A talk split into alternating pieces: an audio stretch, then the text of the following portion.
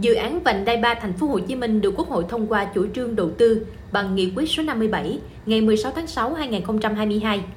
Dự án có tổng chiều dài hơn 76 km, đi qua Thành phố Hồ Chí Minh, Bình Dương, Đồng Nai và Long An. Tổng mức đầu tư giai đoạn 1 dự kiến là 75.378 tỷ đồng. Tổng kinh phí giải phóng mặt bằng là 41.589 tỷ đồng. Đây là dự án mang tầm quốc gia, được kỳ vọng là động lực thúc đẩy vùng Đông Nam Bộ phát triển mạnh mẽ hơn nữa trong thời gian tới. Dù chi phí thực hiện lớn, nhưng nhận thức được đây là dự án trọng điểm cấp bách, các địa phương cũng thể hiện quyết tâm rất lớn qua việc Hội đồng Nhân dân Thành phố Hồ Chí Minh và các tỉnh Long An, Bình Dương, Đồng Nai đều có nghị quyết riêng về dự án, đảm bảo bố trí đủ nguồn vốn để thực hiện. Ngay sau khi Quốc hội thông qua, các địa phương cũng đã nhanh chóng triển khai. Với một dự án tầm quốc gia xuyên qua nhiều địa phương, thì tính đồng bộ là cực kỳ quan trọng để đảm bảo cho thành công của dự án. Do đó, ngày 5 tháng 7 2022, 4 địa phương có dự án đi qua đã cùng ký kết kế hoạch phối hợp triển khai và quy chế phối hợp, trong đó khẳng định sẽ triển khai dự án đảm bảo đúng tiến độ, chất lượng, tiến độ và phát huy hiệu quả đầu tư khi đưa dự án vào khai thác sử dụng.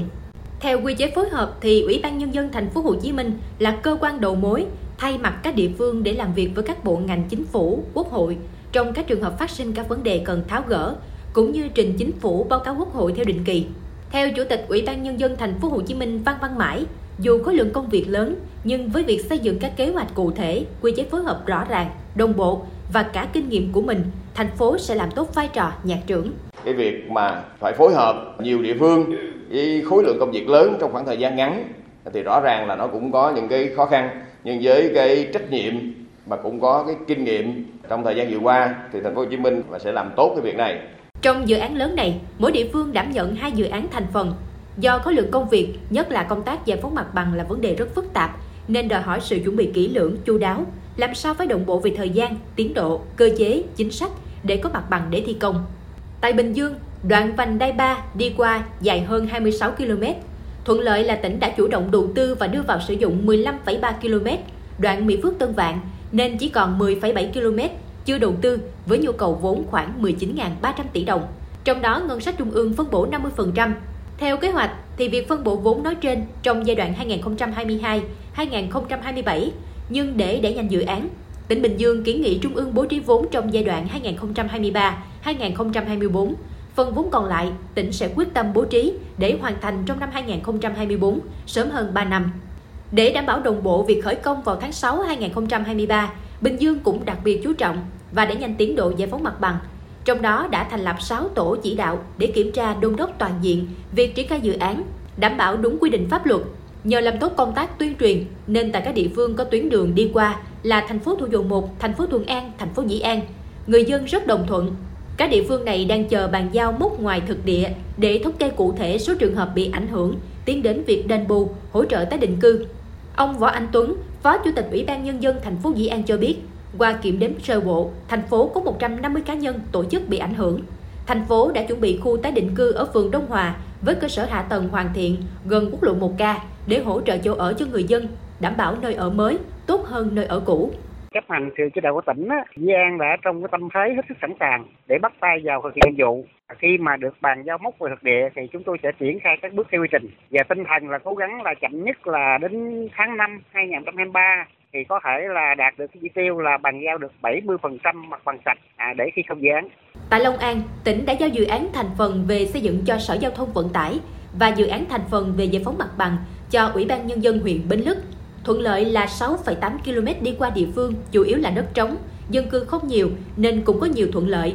Đến nay, các thủ tục về giải phóng mặt bằng cũng như hồ sơ về xây dựng đã được triển khai cơ bản, đảm bảo đúng tiến độ. Và dự kiến, tỉnh cũng sẽ thành lập ban chỉ đạo để triển khai đôn đốc. Khó khăn lớn nhất của Long An là nguồn nguyên vật liệu để san lấp, bởi địa phương này không có các mỏ đá, mỏ cát.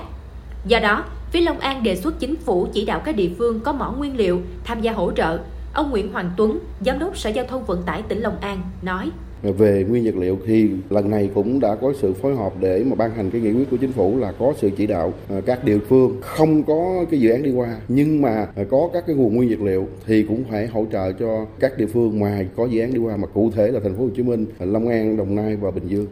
Còn tại Đồng Nai, dự kiến sẽ thực hiện thu hồi diện tích đất hơn 49 ha của 457 hộ dân 378 hộ dân có đất bị thu hồi và 79 hộ có tài sản trên đất trên địa bàn hai xã Long Tân và Phú Thạnh, huyện Nhân Trạch. Khoảng 100 hộ dân sẽ phải thực hiện bố trí tái định cư.